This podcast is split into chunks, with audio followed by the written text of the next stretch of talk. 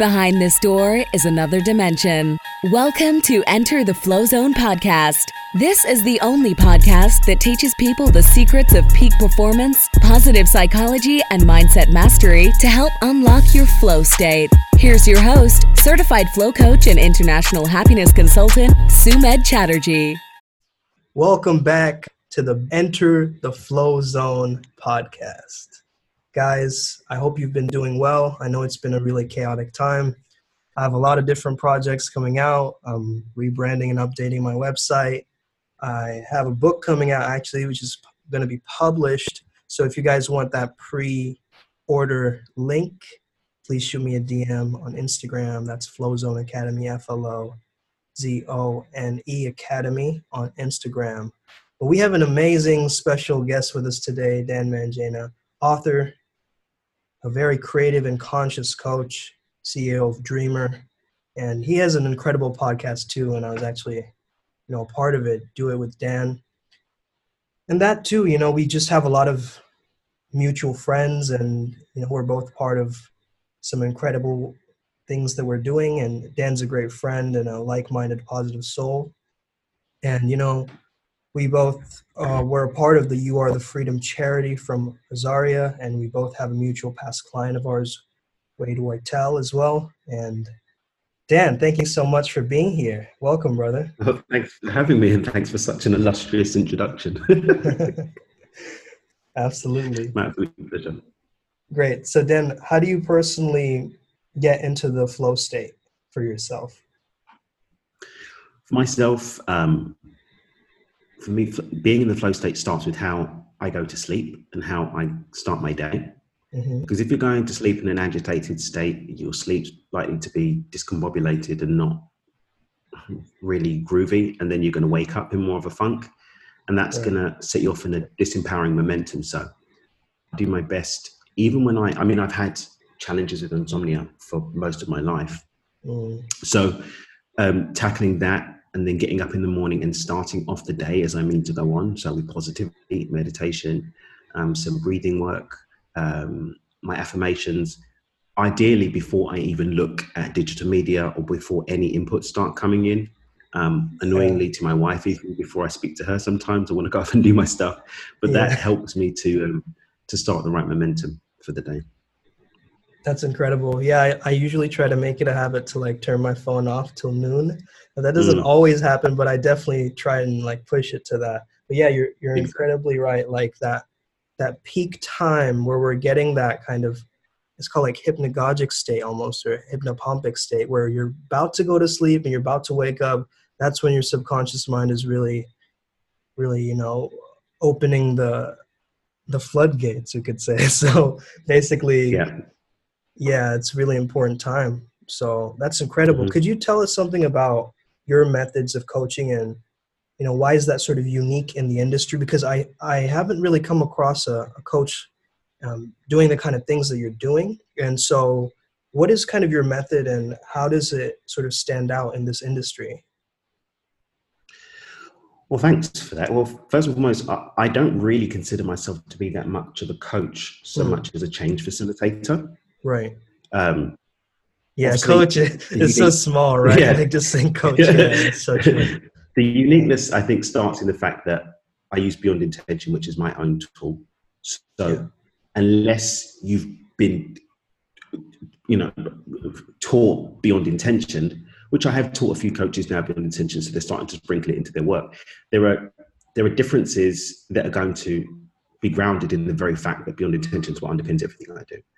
Mm. So the other thing is that I am I don't believe that somebody can be changed. I don't believe what I do believe, however, is that someone that wants to change can be supported in that journey of change. Right. So when I'm working with someone, what I more see my role is is holding their hand and giving them nudges and support based on my own experience, mm. uh, my own learning, that facilitates them being able to get the the abundant, joyful, purpose-driven life that they deserve and that they are they're worthy of and they can actually have that they're, they're capable of creating. Right, I love it. Change facilitator. I always call myself like an agent of transformation. So yeah, yeah, I think you're on the same boat. You're definitely on the same boat. right. So, you know, amongst that, you know, you have a really interesting combination approach, I see, or at least like you, you, you use many different tools and you sort of seem to yeah. like really personalize things to the client itself. So, you know, I remember when I first met you and you're talking the real men circle, you know, and you're mentioning all mm-hmm. these different, you know, psychic tools, as well as you mm-hmm. have some, you know, psychology tools. Could you tell me a little bit about, you know, your work with that and subconscious work, as well as bridging that gap between, you know, psychic or intuitive skill sets with that work? Sure. So I, I teach uh, a concept that I speak about in my, my book, Stepping Beyond Intention, called the flow funnel. Mm. And the flow funnel really underpins my viewpoint on reality, which is, you know, the result of 20 odd years of looking at the, the different aspects of reality. And I think that's the real key thing here different aspects of reality. And I think that one of the challenges that people sometimes have in creating change is that they just approach one piece of the puzzle. They'll go and do energy clearing, or they'll go and do more yoga, or they'll, they'll institute a meditation practice, and they'll have some improvement or they'll feel better, but their life is still shit. And the reason being that they haven't acknowledged that they're more than just an energy body. Now, we do have an energy body. That's a measurable thing. We have a way of measuring that. Um, the, the skeleton, we could say, to the energy body is the chakra system or the, the energy center system. But then we have a mental being as well that people associate with the head, but actually it's not in the head. It's, a, it's another uh, metaphysical uh, aspect of self, a non physical aspect of self. Mm. And when we start looking at the mental, we see that, well, the mental has its own construct also. We have our belief systems, we have the narratives and, and ideals that we, we, we hold as our, our viewpoint of the world.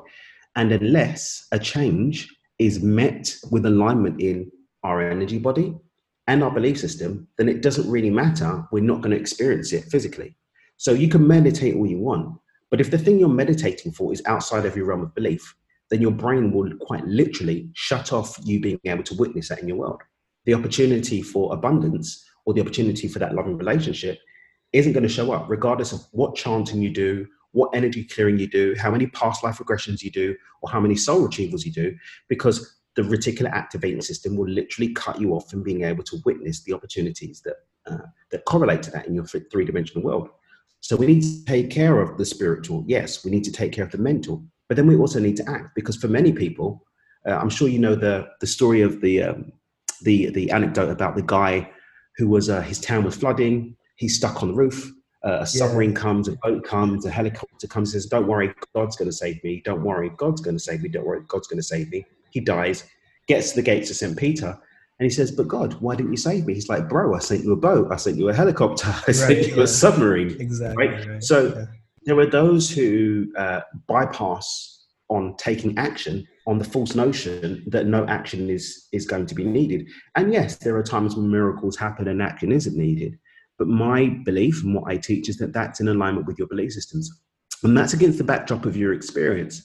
So if you've never witnessed, for example, a million dollars coming into your lap out of nowhere, the likelihood that you're going to have a belief system that supports you manifesting in that way is very low what's more likely is you have a belief system that you work hard and work smart, you'll get it. So if you do the meditation, you do the chanting, you hold the belief, and then act in alignment with that belief, you will receive it. And so with the flow funnel, which I found now mirrored in so many different modalities, reality transurfing, which is something that I'm being trained in as a, a, a, a certified instructor at the moment. Even when you go back to um, the Hermetic teachings, this triumvirate, this three part system is always there. You've got mind, body, and soul. In uh, reality transurfing, we talk about energy, thought, quality, and action. You know, mm-hmm. this is always there. But what I've done with the flow funnel is create a specific structure around it. When I'm working with people, we follow that formula of identifying any energetic blocks and opening those up to the intention that we want, identifying any belief blocks and opening those up to the intention we want, and then setting up our environment, our physical environment, so it's ready to receive in alignment with our belief systems as they are now. And that's why we get results. That's incredible. I really like that.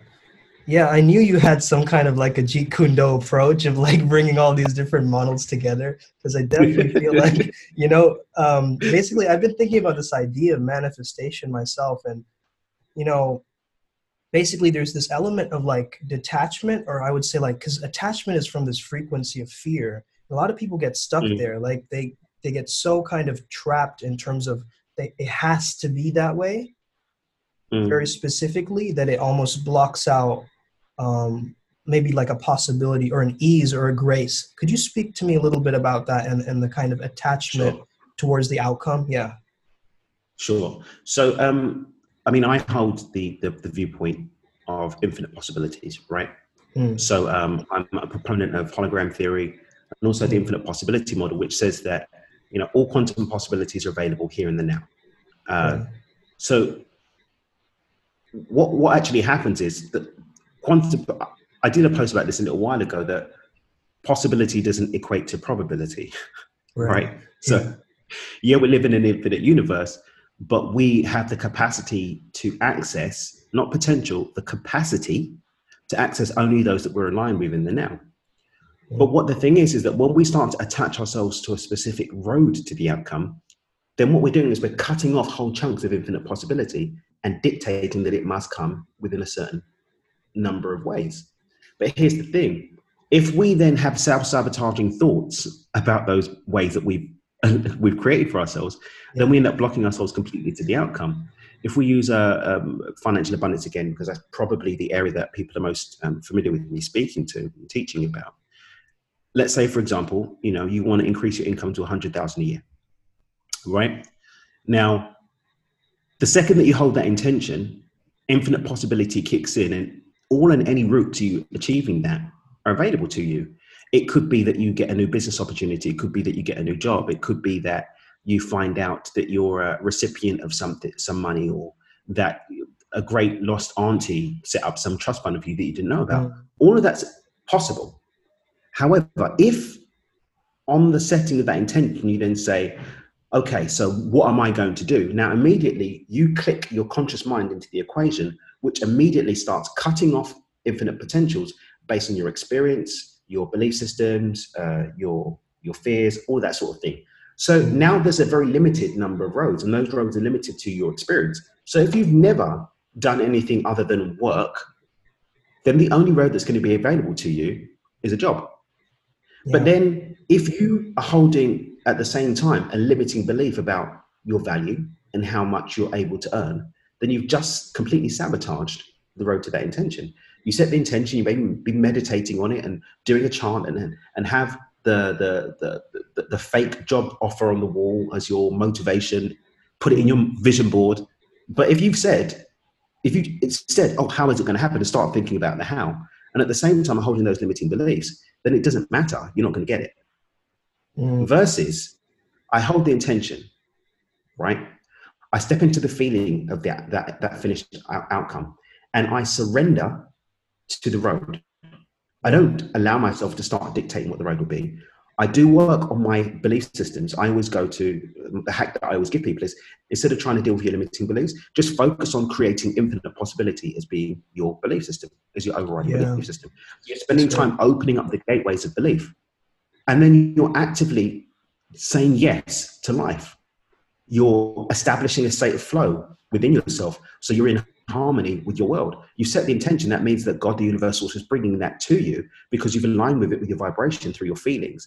You've opened up to the infinite possibility. That means it's on its way to you, but you have to be in alignment with it physically. And that's where the flow state comes in and being open and surrendered. And then as opportunities come up, we say yes, we say yes, we say yes. And through those yeses, we'll be guided to the manifestation of that outcome. And often, very rarely, in a way that we'd ever think was possible. Mm, absolutely, yeah. Yeah, you know, Dana, that really resonates because I did this program called Spiral very recently, and it was very much so going through the chakra systems and clearing up all these emotional blocks.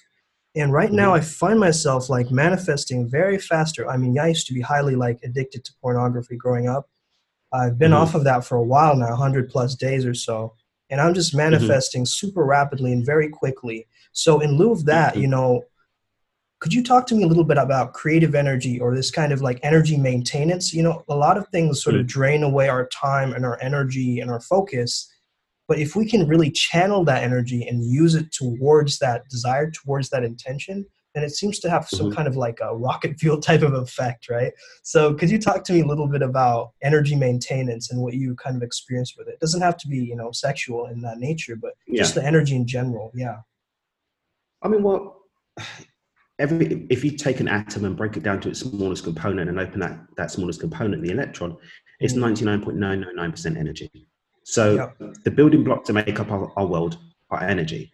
So when we're looking at our physical reality, what we're actually seeing is energy in different forms and shapes based on the composition of atoms and compounds that make up different things, including uh, the wood that's on the door there, uh, the, the, the, the, white gold on my finger, uh, the, the computer in front of me. Uh, all of this is just energy that's in different forms, right? So energy is what the universe is made of. This isn't some woo-woo concept. This is scientifically demonstrated to be true. So if I want to create something, essentially what I'm doing is I'm taking existing energy and shifting the form of it because energy is neither created nor destroyed. It just take it just changes shape. Right. It's just so we have yeah. we have an infinite amount of energy that's out there in the universe awaiting direction on what form to take. This is what one of the things that we learned from the split test experiment, right? Mm. So my expectation take uh, commands energy to take form that becomes a world that I, that I experience. So there's always an amount of energy, but what happens is sometimes those expectations, those commands that we give to energy, are of a disempowering nature and they create blocks in the manifestation of specific shapes that we'd like to experience, including ourselves, because even our physical bodies and the shape that it's taking, and even its working order, is a matter of the expectation that we have about it. So when I'm, for example, going to get in shape, I'm looking at matter which is energy that's taken shape, that's in a particular construct at the moment. It could be X amount of pounds more than I'd like it to be, or X amount of percentage body fat uh, higher than I'd like it, uh, lower than uh, higher than I'd like it to be, or muscle mass less than I'd like it to be. The difference between where it is and where I want it to be is a matter of the composition of energy. But if the energy that I personally am channeling in order to make that change is tied up in another thing, then I'm limited in the amount of energy that I have to channel into what I'd like to create. Because our physical bodies have a limit, not in what they can hold, but what they can process at any one time. This is where the nervous system comes in, and where practices like breath work or yoga practices like Kundalini yoga become so effective because they upgrade our ability to move and play with energy. So, when we're doing um, practices to clear out our energy channels, what we're doing is blocks that are inhibiting the amount of energy that we can process in our physical form our physical form not our energetic form but our physical form is mm. upgraded because we're able to channel more of ourself because we're yeah. much more than our physical body we extend beyond it you know you pop someone i think it's a corillograph i can't remember the name of the camera but you'll see the energetic body extends far beyond the physical and when i'm able to take that energy and channel it through myself in order to consciously direct it and manifest the world around me, then I'm able to do more. So when you did the, the, the, the, course that you just did and you cleared out those channels, you facilitated yourself being able to move energy at a more efficient rate. And therefore, manifestation, which is just the directive of energy in a creative and conscious way, you're able to do that more effectively. It's as simple as that, really. Mm. You, you're able to process more and do so more effectively there was probably some um, emotional blocks in that clearing that were opened up and therefore allowed you to experience new things mentally and therefore even your belief systems and your capacity mentally to create more was expanded and therefore your ability to manifest as a whole expanded also. Exactly yeah and the thing is like the thing you said about like authenticity like the real version of ourselves when we have much more of that energy it just comes through a lot a lot more smooth it's a lot more pure. Mm-hmm and mm-hmm. that's an amazing thing because oftentimes we go around with persona fatigue or like judgment mm-hmm. fatigue or like decision making mm-hmm. fatigue but if we can actually you know have tools and have ways that we can actually you know calibrate that energy throughout our bodies then yeah it's this amazing work that we can do yeah absolutely I mean, look, when you think about this one Sumit, right yeah. instant manifestation is possible but we have collective agreements like time we mm. have the universal law of the law of gestation, which is another collective agreement that dictate that things have to take time. But really, all thought should manifest instantly. It should mm. do. in the beginning was the word and the word was god that's thought form taking um, thought taking physical form right?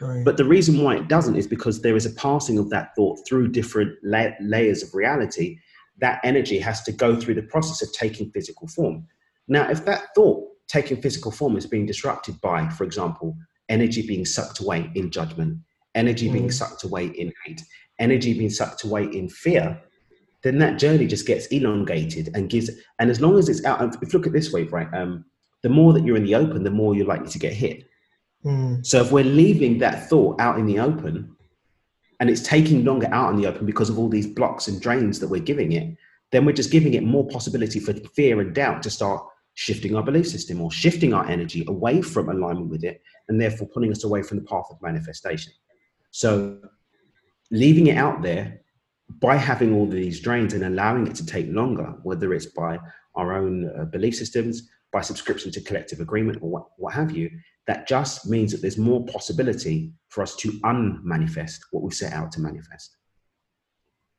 Mm. Yeah, that's a really good point. Yeah, so I kind of want to switch topics a little bit. I think it's kind of related in a sense to what we're talking about, but also, you know, kind of in regards to the present situation in the US, you know, with a lot of, mm-hmm. you know, racial tension happening and separation happening, you know, how can your method sort of help to improve the situation in these tense times? I don't think it can do anything.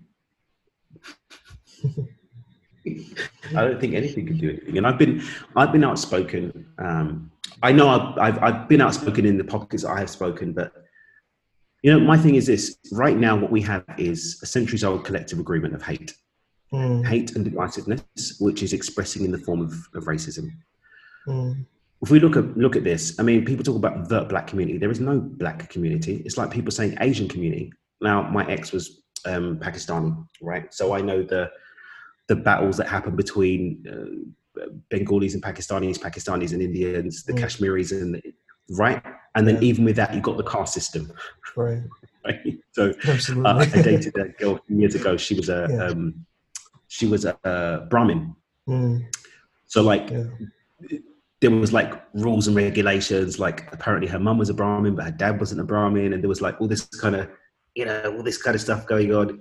Yeah. Then when you go the, the black communities, you've got the uh, people from the African continent having issues with people, the Caribbean continent, and backwards. Right. I remember I was in the States a few years ago. Uh, my friend and I were talking to an African American girl, and she called him Indian, and he said, "No, I'm not Indian. Um, he was actually from Oman." He's like, "I'm, mm. I'm Arabic. I'm from Oman." And then uh, he goes, "It's not the same as being African American." She goes, "I'm not African American. I'm American." And he goes, but you're black African American. She goes, no, if I went to Africa, they wouldn't accept me. And she went off on a, this whole tirade, maybe mm. not knowing that I was of African um, heritage.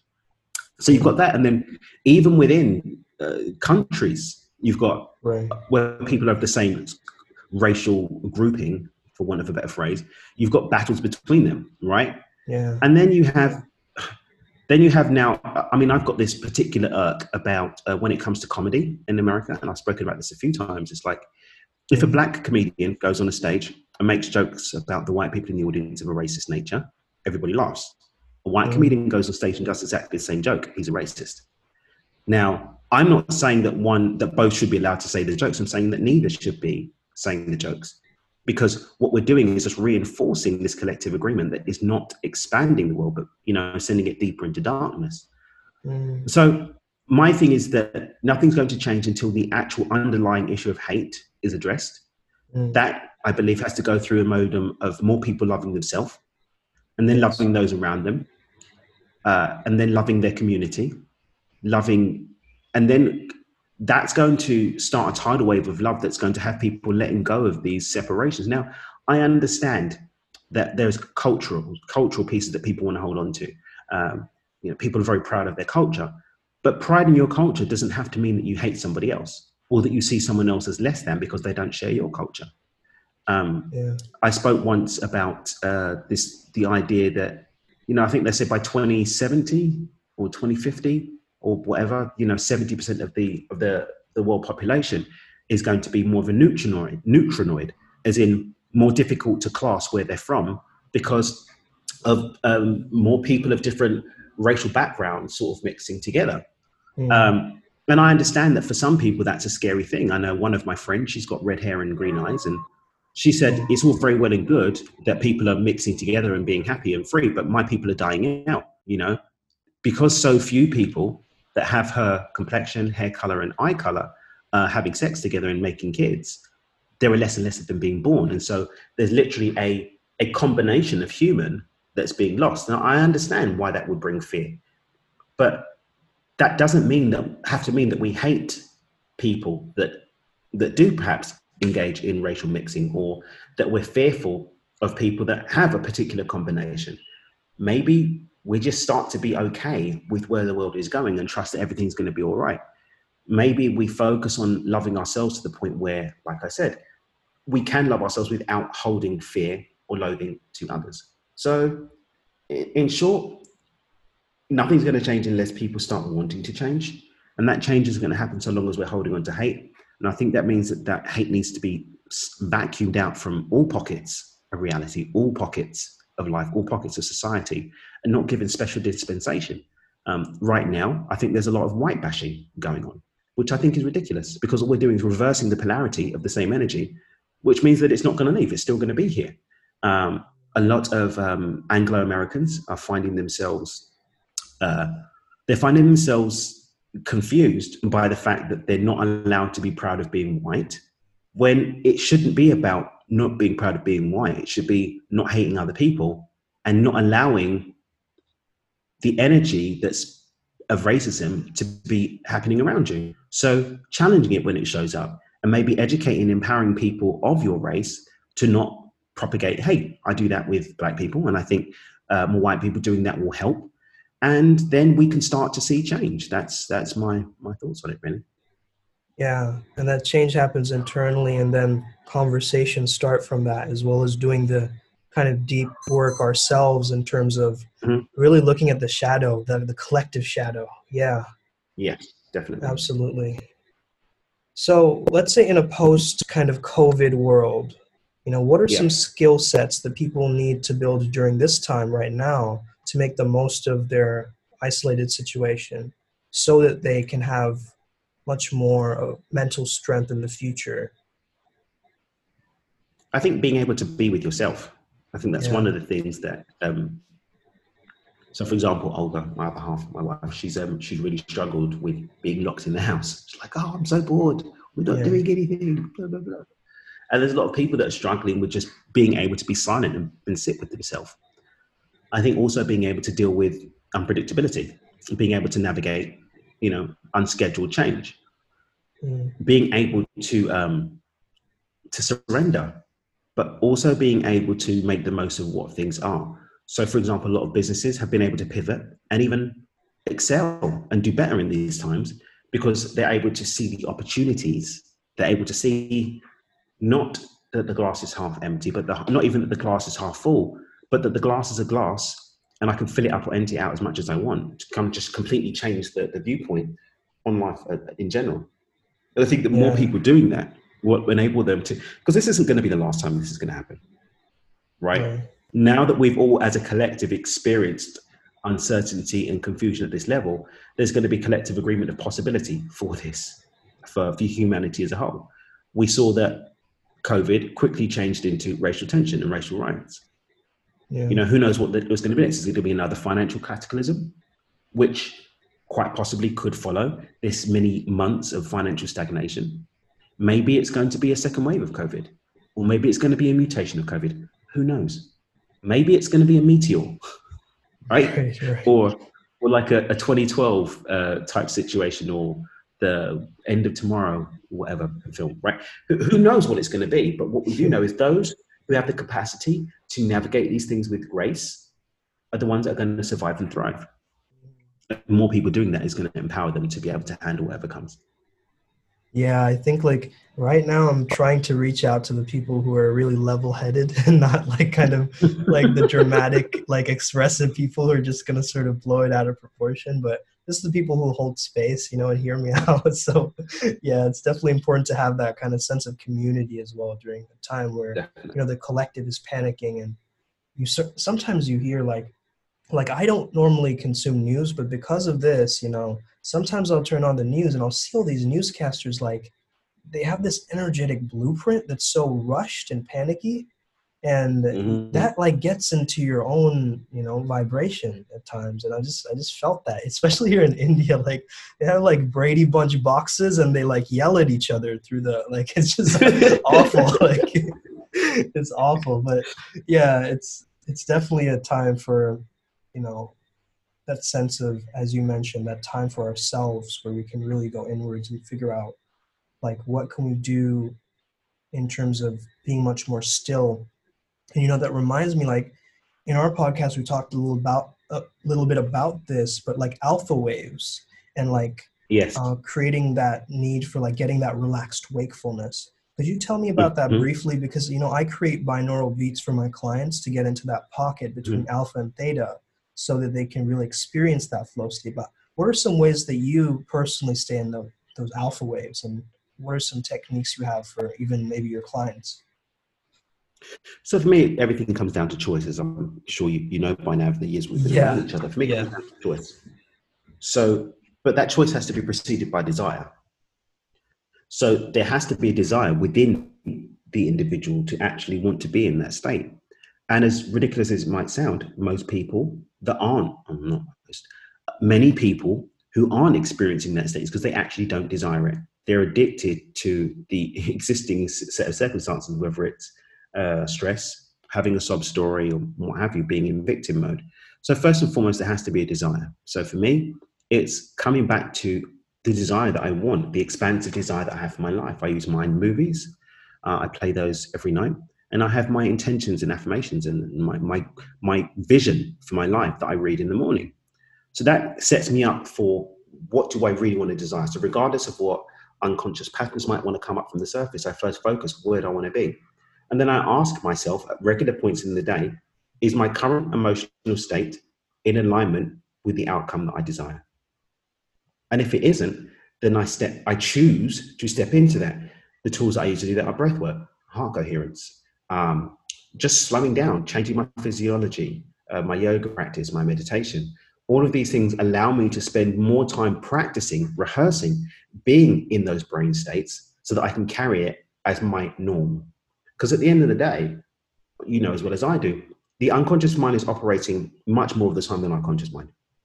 But the unconscious mind isn't some uh, mercenary that's just running off doing its own thing. It operates on the back of instruction that is being given. And those instructions are based on who we are. So if we spend more time in alpha state consciously, then the unconscious mind will start to acknowledge that this is the new default state that it's going to revert to. And what's going to happen is you're going to spend time, you're going to notice the time that you spend out of that state, and you're going to start to feel uncomfortable being outside of that state. And then that practice is going to make it more normal for you to be in that state. And that state will be more your natural state. Because the natural state that we have of being more in beta and high beta, it's just what we practice being. We just haven't practiced being more relaxed and slowing down. We're uh, normally running low on uh, or sorry, running high with stress, with anxiety, which has been perp- uh, propagated by the media, by the news, uh, by collective agreements, and so on and so forth, as we've witnessed very viscerally recently. But if I practice, for example, changing my inputs, turning the news off, and I know with COVID it was hard. Any website you went to, there was COVID, COVID, COVID. Uh, any app that you opened, COVID, COVID, COVID. Everybody's talking about COVID. But then spending time balancing that out with inner work. I I, stre- I stretched my morning regime, right? I, I cut off the morning so that I spent more time getting into a deeper state of relaxation, a deeper state of alpha, a deeper state of connection, a deeper state of flow, so that I get a more positive momentum. So it doesn't mean that I'm not going to be tackled with things going into the day, but I've got more momentum, so it's harder for that to have a deeper effect on me. Doesn't make me immune, but it definitely strengthens me to cope with it. Mm, right, absolutely. Yeah, we do lead very, very high beta lives. You're very right. Like there's a, especially in in regards to like a, a crisis that happens, right? Everyone's kind of really in that mm. high beta. So I think it's more important right now to for people to actually get into alpha with the with the different, you know, methods that you mentioned, like breath work, has been an incredible one for me. And mm. yeah, guys, if you are listening, actually, I do have a flow breath work, so definitely message me if you want that. It's it's really awesome.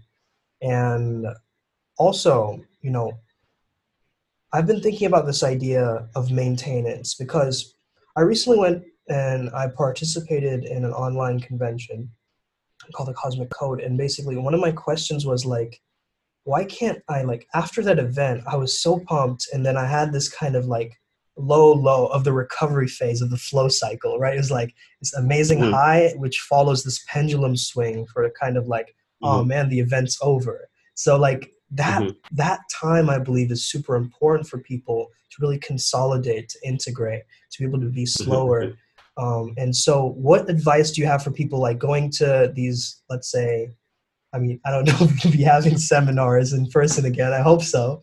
Uh, mm-hmm. But you know, what after people, let's say, go to your events or anybody uh, goes to an event like that, which is mind altering. Um, what are some ways that they can consolidate and sort of continue that process? I know it has to sort of begin in the mind in terms of like knowing it's possible. However, mm-hmm like what are some ways that they can sort of integrate the learning lessons of something that amazing that happens to them in terms of a flow experience well first and foremost don't try to do it all at once. Right. Because you, you, you overload yourself. So rather than trying to do it all at once just set yourself a target. So even going into the event have a clear intention about what you want to get out of it so that you've got one thing that you can focus on or you know depending on your limit some people have more capacity maybe to handle a couple of things, but have a number of things that push you, but are within your capacity still, so that you're pushing your edge, but not your buttons in terms of what you're, you're going to get out of it. So that means that you can focus in terms of uh, what you're going to be practicing on the out, on the on the on the back end, exactly what you want to get out of it, and you can do that in micro shifts. So it may be what's one thing you can implement week one, and then week two, maybe you can implement two things that you've learned maybe set uh, one thing that you're going to include in your day on a daily basis to add and integrate the things because integration requires anchoring as i'm sure you know we have to take all because all this cognitive stuff all this stuff that's in the brain if we haven't actually got the ability to anchor it in our world then it just becomes an idea that can drift away because it doesn't have the anchoring here just sort of filters and fleets in order for us to really integrate we need to be having a physical anchor and that is best done in chunks. So again, that's where the micro shifting comes in. So coming off an event, I would number one say, know what you want going in, so you know what you're going to be focusing on. Mm. And then as you move through life coming off the back of the event, it's every day saying, okay, this is a shift that I'm going to make today based on what I learned. This is a shift that today based on what I learned. This is an idea that I'm going to integrate over the following week and make a plan about that. Perhaps even make notes based on your intention during the event. Oh, this is something I can integrate every day. This is yeah. some ideas. Make copious notes of that nature. And then coming off the back of it, you can actually put together a real strategy. Um, also, I think it's knowing your um, uh, Gretchen Rubin. You're fam- familiar with her work, The Four Tendencies? No. Please explain. So Gretchen Rubin, she did a. It's a really really cool uh, idea. I use it with all my clients at the moment, mm-hmm. and even in our programs. So the four tendencies essentially looks at how we deal with outside expectation and inside expectation. So Gretchen in her work identified that people fall into four groups, roughly obliger, upholder, questioner, and a rebel. So an obliger basically will respond positively to outside expectation, but not to inner expectation. So if they set a goal for themselves, but they're not held accountable, they won't follow through. If they've got an accountability partner, they'll follow through. An upholder responds positively to inner and outer expectation. So if they set a goal within themselves, they're going to do it, even if nobody's holding them physically accountable. Uh, a questioner will respond to expectation only if they have a firm why. So if they understand why and they'll go through some questioning in order to understand why and it makes sense, then they'll follow through. And a rebel resists both inner and outside expectation. So if you understand that, for example, you'll know, do you know what? I'm an obliger. I need an accountability buddy. Let me connect with someone at the event so that we can form an accountability group and hold each other accountable. Mm. Or let me get a mentor or a coach in order to hold me accountable. Or some other medium. Maybe it's going to be setting yourself um, rewards for hitting certain targets. just understanding yourself and how you operate more optimally is going to empower you to just set yourself up for the win. Yeah, that's incredible because yeah, I have been thinking about these different ways of doing that and I did notice like with all the different speakers that were at that event, I started to notice that the speakers that I remember and that were the most memorable were the ones that I truly like embodied. Like the, the lessons were mm. truly embodied and yeah, so I totally mm. get that idea of the anchoring because mm. yeah, oftentimes we forget, but if we have that anchor, we can keep going back to it. It can become like a resource. Mm-hmm. Yeah, totally. And you know, motivation is also highly dependent on the point of time. So it's like, where are we putting our focus? Right? If we, you know, we're never like, you know, oh my gosh, I just wrote an email that felt so good. You know, we're not, we're not like that, you know, all the time. So basically, yeah. you know, there are these peaks, there are these pinnacle moments of our life that we sometimes have to sort of uh, understand that there is this kind of duality and also be able to balance out our own self-talk within ourselves as well and i think that that's extremely important. I'm i remember one of the speakers at the event said self-talk is a hundred percent of this game. Like even if you have a little bit of doubt it's going to creep in and like trickle into all of these other things that you're doing. So mm, yeah definitely. definitely, uh, definitely resonate with that. And so yeah i personally wanted to know dan if you have any sort of self-talk techniques or you know what are some affirmations that you truly truly keep going back to in your own life okay well i use something called hard stop intentions which is an idea that if you've got these overarching intentions that kind of hold you in space in place mm. then regardless of the list of affirmations and intentions that you don't remember or regardless of anything these will hold you at least on a baseline um, I used to use a manifesting only, that which is my highest and greatest good which is really transformative because it means even if I come out of consciousness and start to create something that's disempowering, in the moment that I claim this intention, I can transmute it and make it for my highest and greatest good. Uh, since then, I've got a really cool one that I got from Vadim Zeland uh, in reality transurfing, which is my world is taking care of me. Everything's going according to plan. Things are working out beautifully and will continue to do so with ease. And that's something that I embody every morning as part of my morning practice and I go back to regardless of especially when things look like they're going really wrong. Yeah. right? Totally. or things like really tense and really stressful. My world is taking care of me. Well, my world is taking care of me. My world is taking care of me. And that allows me to just come back to a state of being that's aligned with my world taking care of me. Um, mm. I've started going back to mirror work recently. I do it in the mornings. Um, yeah. I just repeat to myself in third person, like you are healthy, you are wealthy, you are whole, you are loved, and you are success. And then anything else that I really would love to say to myself that morning, I get I begin with that practice. Um, I've been doing some um, attunement. I don't know if you're familiar with the work of the uh, the channel Paul Selig, but some of the attunement phrases that um, that the guides get, gave through him, I like to include in my mirror practice too, just to elevate my state and to mm just attune me to a different energetic frequency. So I like to use combinations of those as well. Um, just to claim, you know, to claim a different vibrational accord for myself for the day. Right. So that's my my my self talk. I do it in the mirror. I think I can't remember where, where I learned that, but when you uh, when you say it in the first person, like you are this and you are that, it's more effective. Um, and by saying it in the mirror, I literally hold the the, the, the vision that the person in the mirror is, is another version of me speaking to me. And I don't see it as I'm seeing myself. I see it as another version of me giving me that instruction. So I've really embodied, like I really create this, like a true mirror reflection of myself, speaking to myself. And I focus on the words in the mirror, the, the image in the mirror, not my mouth moving, nothing. I focus purely on just receiving what I'm getting back from the mirror. Um, so it really feels like there's someone outside of me giving me the, uh, the self talk. Oh, that's amazing. Yeah. I really love that. I always try to find like different tools for especially affecting my subconscious mind. The one thing that I've done recently is um, on my ceiling, actually, right before I wake up on bed, my bed, I managed to get all the way up onto my ceiling and I pasted wow. this thing which says higher self evolved. And on beside it is like a smiley face. So I remind myself to smile every morning, which has really started Beautiful. to shift my state. And in terms of the mirror work, you know, like I've tried this once and I highly recommend you try this out as well, Dan. Is that you know playing a song that you really love, something like you know I can't take my eyes off of you, or something like that really is you know a passionate song that can even make you cry. Um, Is Mhm. very very healing to just make eye contact, play that song, and just stare into the mirror in a deep gaze, and it's a Ah. wonderful activity. And I got this from uh, Jared Grantham actually, who is uh, Mhm.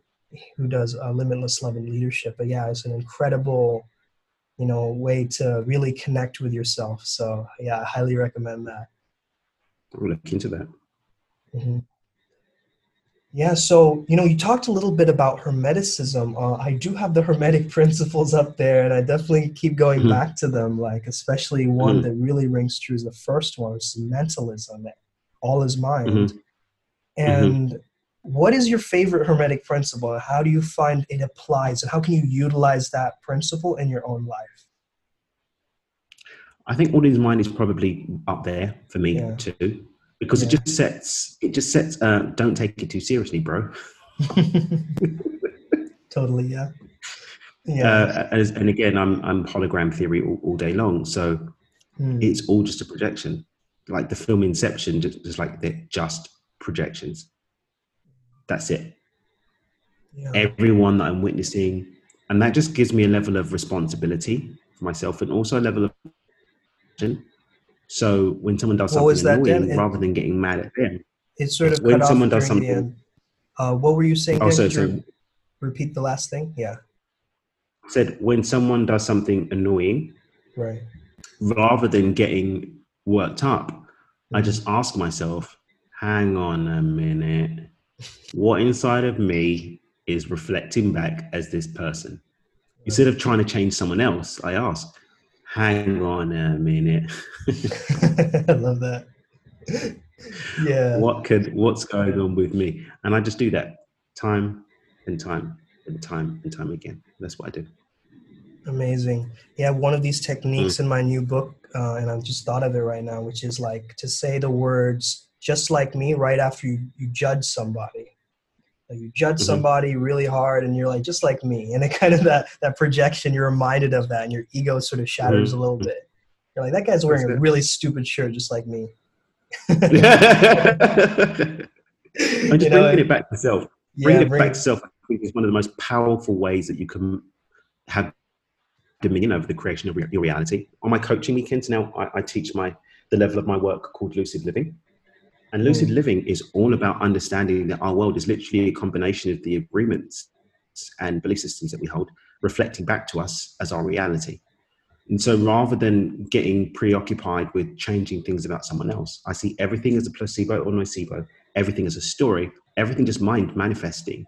And if I change the beginning, the seed, rather than trying to change the tree, I'll always get what I want, always get what I desire. Mm. Yeah, that's amazing. So, what what would you say has been like sort of the pivotal moments of your life, or what has given you sort of the major shifts or epiphanies in your life that you felt like got you to where you are now? Um, I think losing everything, definitely. Mm. Spe- particularly the second time that I lost everything. The first time I lost everything, I was good. Like I, I was fine. I got back up. I made a couple million again within a couple of years. It took me longer the second Mm. time, but I did it. But losing it the second time shattered me. I just that was a lot. Mm. But coming back from that definitely was really empowering. Um, I think also being betrayed Mm. um, and understanding in that moment, looking back at that moment, I wouldn't say in that moment, but looking back and understanding, hang on a minute, what was I manifesting in order for that to experience, to have that experience? What in me is reflecting out? And having compassion for people where they're at, you know? Uh, I definitely would say there was a particular walking meditation I did um, with Dr. Joe's work at an event a few years ago, which gave me the permission slip within myself to do the work that I do now. That was another big one. Uh, the first time that I had a real meditative experience, like a really transcendent, transcendental meditation experience. That was another great one. Um, but I say, in terms of ones that really were catalysts for massive change, that was some of them. Amazing. So you did mention that you kind of struggled with insomnia, and you know, a lot of people, mm-hmm. especially like college students, you know, they kind of go yeah. through that a lot. And so, like, what are some tips that you have for people who are currently maybe going through insomnia, and what are some tweaks or changes they can make to sort of alter their lifestyle? Well, I'd say for me it was interesting that the insomnia I suffered from insomnia from around like as early as I can remember, like twelve or thirteen years old. I remember it being really impactful on my life. Um, and it wasn't until I was 27 that when I was diagnosed with Asperger's, I came to understand it was anxiety, uh, social and general anxiety, resulting from my autistic traits not having freedom of expression. So it's that mm. disconnect that was creating the anxiety that led to the um, the the sleep challenges. So getting to the root of the issue, you know, a body is meant to sleep. When the mind, you know, is meant to rest. So if there's a, a block to that rest happening, there's something going on. And it's understanding you and your relationship to what's going on in your mind or in your body. For some people, it's that they don't get physically fatigued. Okay, well, then doing something around physical exercise later in the day is going to start to, to chill you out. I found CBD to be really, really practical. Um, I use a really, really good one myself and sort of using that over the day. Uh, the right sleep supplements, changing your evening regimen. So, uh, turning the lights down, starting to prepare the body for sleep, not reading or watching things that are going to agitate you going towards the sleep cycle. That's another thing. Um, what are some other really cool tools? Also, just understanding your own circadian rhythm. Some people are night owls, so they're trying to force themselves to sleep at 10 o'clock when their natural rhythm is that they should be up till two or three and then sleep a bit later into the day. So, just honoring your, your, your, body's natural cycles and rhythms. Um, I think those are really powerful things, but it really comes down to understanding yourself because there may be an underlying challenge that's manifesting through the insomnia, which if tackled will um, will deal with it for you. Because for me now, if I, whenever sleep tries to kick in and be an issue, I know it's because I'm being triggered with some kind of anxiety challenge. And so I just go in and address that. And then the sleep normally returns to normal. Mm, amazing. That's great. So what what would you say, Dan, is was your switch from like doing what you do as a hobby and then doing what you do as a business and, and making it, you know, your life? What was that switch like for you? it was painful for me, bro. I had yeah. a very much Jonah and the whale. Jonah and the whale. Okay, right. Very much Jonah and the whale. Um, I was being called to do this work long before I did it. Mm. Uh, it started off with gentle nudges from the universe of, hey, you should be doing this, and hey, you should be doing that, and then opportunities around it. And I was like, okay, you know, I had a very successful business. I didn't really fancy being poor. I like flying first class. I like having a few Rolex watches. Like I, I liked my life. It was mm. really cool. Mm. And then um, then I started having challenges in my business, and then um, I started having challenges in my life, and then I went to move to Dubai, and then I ended up coming back to be to England to be in a relationship that ended up being really not what I thought it was signing up for. And then uh, more and more, the things that I was holding on to in order to as the reason why I couldn't take the leap and do this work kept getting pulled away from me. Mm. Um, and then I, I, made the decision. I said, you know what, I'm gonna, I'm gonna do it as long as I've got this together. And then I had another really harsh lesson. It was like just trust. And again, something was pulled away from me that I was using as the that when this and I and I had that meditation experience where I saw what my life would be like doing what I do now. And I, I get to live that really cool life now. Uh, I make good money now, not just with this, but my other businesses too. Um, I have a beautiful wife, got a lovely stepdaughter, got a baby on the way. Um, I get to impact and touch people's life every day and just have a sense of fulfillment that I didn't even believe was possible on a daily basis. And I get to do that with freedom and flow and all of the things I I wanted to have and said that I need them and that's why I can't do it. I get to have anyway. and more. Mm. Amazing. Yeah, it's such an inspiring story, Dan, and you almost described it like very cinematically, like a movie. And I'm sure it was. I'm very sure that it was. And, and it really, really was, bro. Seriously. Yeah. But um, yeah, I just you know when you're called, yeah, and the calling is such a clear voice, just trust. Mm. You know, just trust.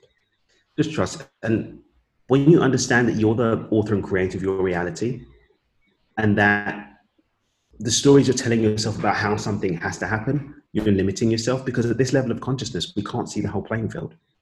Totally. Which is just not possible at this level of consciousness. So when we're standing at this level of consciousness, feeling a pull and desire to do something that feels really good, but saying, oh, I can't because of X, Y, and Z, mm. just be humble. At this level, you can't see it all. Trust and surrender that at a higher level, the desire that you've been given hasn't been given to you for no reason, and that the tools and the the resources to hold that can be available if you allow it to be. Mm. Yeah, that's wonderful. Well, I was going to ask you the question of like, you know, what would you yell through a megaphone if you could like, you know, yell it to the out into the universe? Would you think that answer yeah. would be just trust or like what what what do you think you would I would say set and forget. Set and forget. Yeah. Intend and surrender. Intend and surrender. I love it. it's incredible. I love it.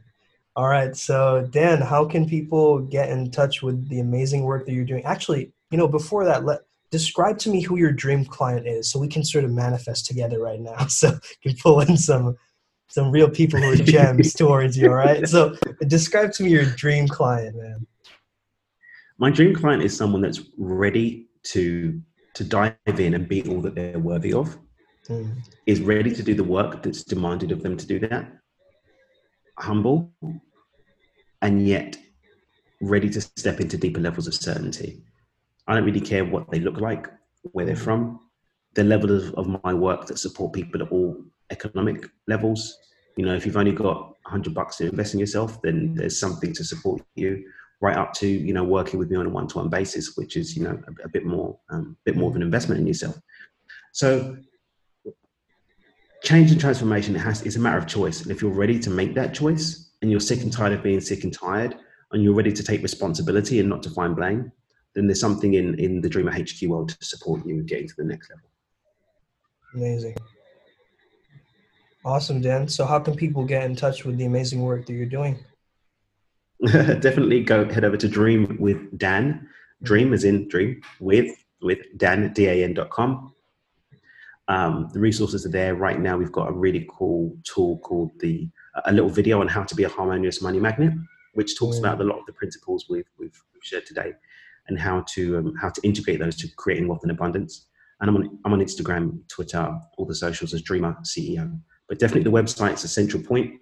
From there, you can get access to everything: the podcast, my books. Uh, I'm going back on the radio soon. I may be back on the radio by the time this uh, this goes live, but the access to that will be through the website too. Amazing.